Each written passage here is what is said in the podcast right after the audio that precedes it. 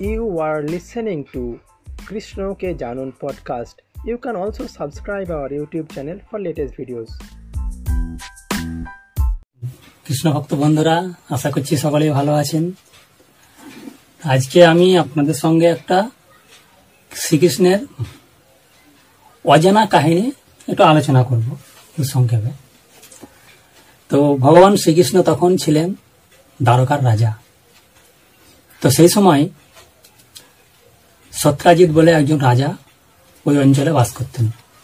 ওই অঞ্চলে রাজত্ব করতেন। যেমন ধরুন, আমাদের এখানে নরেন্দ্র মোদী, ভারতের প্রধানমন্ত্রী, এবং তার অধীনে যে সকল মুখ্যমন্ত্রীগুলো আছে রাজ্যগুলো, তারা তার অধীনে যেমন রাজত্ব করছেন, ঠিক সেরকম তখনকার দিনে মথুরার রাজা ছিলেন উগ্রসেন তো উগ্রসেনের অধীনে যারা যারা রাজত্ব করতেন, তাদের মধ্যে ছিলেন সত্রাজিৎ একজন।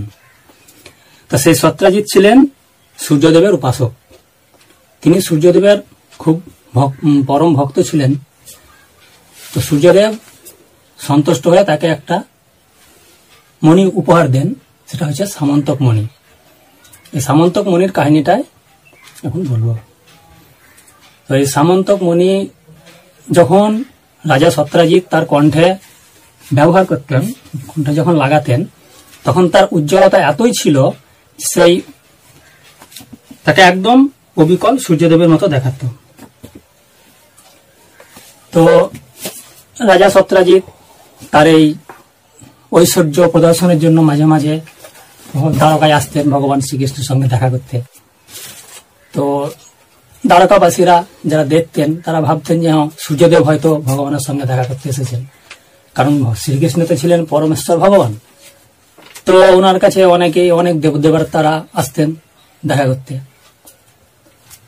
তো একদিন হয়েছে কি, দ্বারকার কয়েকজন বিশিষ্ট ব্যক্তি ভগবানের কাছে গেছেন বলেছেন যে হ্যাঁ প্রভু সূর্যদেব আপনার সঙ্গে দেখা করতে এসেছে। তো এইগুলো শুনে ভগবান শুধু হাসতেন, কিছু বলতেন না। পরে একদিন তিনি বললেন যে, উনি, তোমরা যাকে সূর্যদেব ভেবে ভুল করছ, উনি কিন্তু সূর্যদেব নন, উনি হচ্ছেন রাজা সত্রাজিৎ। ওর কাছে একটা মণি আছে, সামন্তক মণি।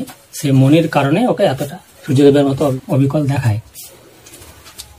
তো একদিন ভগবান সত্রাজিৎকে পরীক্ষা করার জন্য সে মণিটি চাইলেন যে উগ্রসেন, রাজা উগ্রসেন হচ্ছেন এখানকার সর্বপ্রতিপালক। তো সেই রাজা, রাজার কাছ থেকে, রাজাকে তোমাদের যেটা সব থেকে মূল্যবান বস্তু, সেটা কিন্তু তাকে দেওয়া উচিত। কিন্তু সত্রাজিৎ সেটা দিলেন না। কারণ সেই সামন্তক মণিটা এতই মূল্যবান ছিল যে সেটা প্রতিদিন দুই মন পরিমাণ স্বর্ণ উৎপাদন করতে সমর্থ ছিল। তাহলে আপনারা ভাবুন যে একটা মণি যদি প্রতিদিন দুই মন পরিমাণ সোনা উৎপন্ন করে, তা সেই ব্যক্তি কত সম্পদশালী ব্যক্তি হবে? এই জন্য সত্যাজিৎ কিন্তু সেই মণিটা ভগবানকে দেননি, উগ্রসেনকেও দেননি। তো একদিন হয়েছে কি সত্যাজিতের কনিষ্ঠ ভাই প্রসেন, তাদের পরিবারের ঐশ্বর্য দেখানোর জন্য সেই মণিটি কণ্ঠে নিয়ে তিনি মৃগয়া গেছিলেন বনে। হরিণ শিকার করতে গিয়ে তিনি এক সিংহের কবলে পড়ে মারা যান। সিংহ এবং সেই বনের মধ্যে জাম্বুবান ছিল রাজা। সে সমস্ত পশুদের অধিপতি জাম্বুবান, সে কিন্তু ব্যাপারটা জানতে পেরে ওই সিংহকে মেরে মনিটি সে নিয়ে চলে যায়। নিজে নিয়ে গিয়ে নিজের কাছেও রাখেনি, তার ছেলেকে খেলতে দিয়েছিল। তো এখন প্রসেন যখন বাড়ি ফিরছে না দেখে রাজা সত্রাজিৎ ভাবলেন, এ নিশ্চয় কৃষ্ণের কারসাজি, সে হয়তো আমার মনিটা আমাকে চেয়েছিল, আমি দিইনি। তা সেজন্য আমার ভাইকে বধ করে মনিটা হয়তো সে নিয়ে নিয়েছে। এইভাবে তিনি একটি অপবাদ রুটিয়ে দিলেন। পুরো দ্বারকাপুরি জুড়ে তিনি অপবাদ রটালেন, মিথ্যা অপবাদ, যে কৃষ্ণ আমার ভাইকে মেরে সামন্তক মনিটি নিয়ে চলে গেছে। তো দাবানালের মতো সেই রকম অপবাদ ছড়িয়ে পড়ল। ছড়িয়ে পড়ার পর ভগবান কি করলেন? একদিন মনস্থ করলেন যে এই মণিটির উদ্ধার করার জন্য। তো কয়েকজন লোককে নিয়ে তিনি গেলেন বনে। সেখানে দেখতে পেলেন মৃত সিংহটিকে এবং জানতে পারলেন যে জাম্ববান সেটাকে নিয়ে চলে গেছে। তো কাছাকাছি সেখানে একটি তিনি সুরঙ্গ দেখতে পেলেন। সেই সুরঙ্গের বাইরে তিনি তাদের লোকগুলোকে অপেক্ষা করতে বলে একাই কিন্তু সেই সুরঙ্গ পথে তিনি প্রবেশ করলেন। প্রবেশ করে দেখলেন যে জাম্ববানের পুত্র সেই সামন্তক মণিটি নিয়ে খেলছে। তিনি দ্বারা মাত্রই তার পুত্রকে দেখাশোনা যে দাসীর উপর ভার ছিল, সে দাসী কিন্তু বিকট চিৎকার করলেন। হ্যাঁ ভাবলেন যে এই মণিটি গিয়ে চুরি করার জন্য কোনো হয়তো ডাকাত এসেছে। তো জাম্ববান সেই চিৎকার শুনে প্রধান্দ হয়ে তিনি কি করলেন? চলে এলেন। এসে তিনি কিন্তু জাম্ববান ছিলেন কিন্তু একজন ভগবত ভক্ত। শ্রীকৃষ্ণের পরম ভক্ত। কারণ ত্রেতা যুগে তিনি রামের ভক্ত ছিলেন। তো যিনি রাম, তিনি কৃষ্ণ, আমরা তো জানি। তো জাম্ববান এসে ভগবানকে যুদ্ধে আহ্বান করলেন। তো যুদ্ধে আহ্বান করার সঙ্গে সঙ্গে প্রচণ্ড যুদ্ধ হলো দুজনে। প্রথমে অস্ত্র নিয়ে, তারপরে পাথর ছুঁড়ে, গাছ তুলে এবং পরিশেষে খালি হাতে। বীর বিক্রমে প্রায় আঠাশ দিন, আঠাশ রাত্রি ধরে যুদ্ধ চলল। যুদ্ধ চলার পর যখন ভগবান কৃষ্ণ তাকে ঘুষি মেরে মেরে অবিশ্রান্ত ঘুষি মারার ফলে জাম্ববান যখন একদম ক্লান্ত, শান্ত হয়ে পড়ল, তখন তিনি চিন্তা করলেন যে আমি হচ্ছি এই জায়গাকার একজন প্রবল ক্ষমতাশালী। আমাকে কেউ পরাস্ত করতে পারে না। কিন্তু ইনি আমাকে যুদ্ধে পরাস্ত করে দিলেন, তাহলে প্রতিপক্ষ ব্যক্তিটি কে? তখন তার সুমতি বুদ্ধি ফিরল যে আমাকে পরাস্ত করল মানে নিশ্চয় ইনি পরমেশ্বর ভগবান। তার কারণ পরমেশ্বর ভগবান ছাড়া আমাকে কেউ পরাস্ত করতে পারে না। এর জন্য তখন তিনি যুদ্ধ ত্যাগ করে শ্রীকৃষ্ণের চরণে শরণাপন্ন হলেন। ভগবান বললেন, প্রভু, আপনি কে? আপনি নিশ্চয় পরমেশ্বর ভগবান। আমি আপনাকে চিনতে পারিনি। চিনতে না পারার কারণে আমি আপনার চরণে এত অপরাধ করেছি। আপনি আমায় ক্ষমা করুন। তো ক্ষমা করার পরে ভগবান শ্রীকৃষ্ণ তখন তাকে ক্ষমা করে গায়ে হাত বুলিয়ে দিলেন এবং তার আবার পুনরায় সেই শক্তি জাগ্রত হলো। জাগ্রত হওয়ার পর তিনি জানালেন যে তিনি ঘটনাটি জানালেন যে কি কারণে তিনি এসেছেন। তখন জাম্ববান সঙ্গে সঙ্গে সেই সামন্তক মণি, শুধু সামন্তক মণি নয়, তার কন্যাকেও ভগবানের চরণে অর্পণ করলেন এবং সেই গুহার মধ্যেই তাদের বিবাহ সম্পন্ন হলো।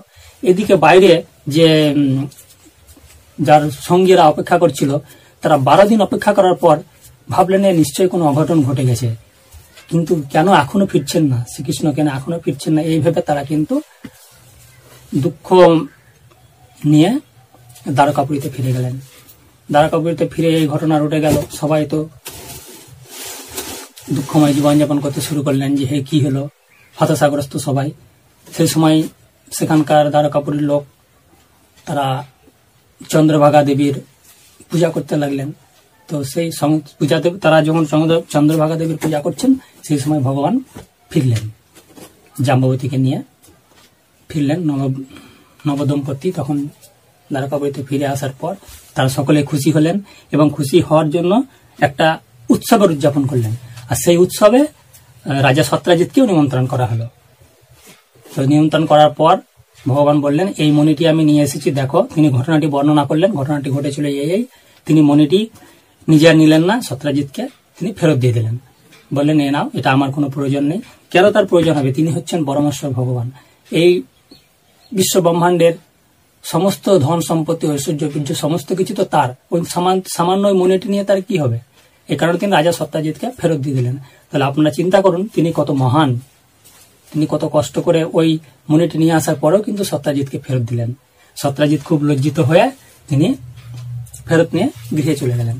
গৃহে গিয়ে তিনি কিন্তু মনে শান্তি পাচ্ছেন না যে আমি ভগবানের চরণে এত অপরাধ করেছি। অপরাধ করার পর তিনি মনেটি আমাকে আবার ফেরত দিলেন। তো কীভাবে তাকে সন্তুষ্ট করা যায়? এই চিন্তা ভাবনা করার পর তিনি কিন্তু পরে কি করলেন? এবং শুধু মণিটি নয়, সে সামন্তক মণি এবং তার একটা কন্যা ছিল। কন্যার নাম হয়েছে সত্যভামা। সেই সত্যভামা এবং মণিটি দুজনকে কিন্তু শ্রীকৃষ্ণের চরণে অর্পণ করলেন। এখানে কাহিনীটি শেষ। হরে Krishna. You are listening to Krishna Ke Janun podcast. You can also subscribe our YouTube channel for latest videos.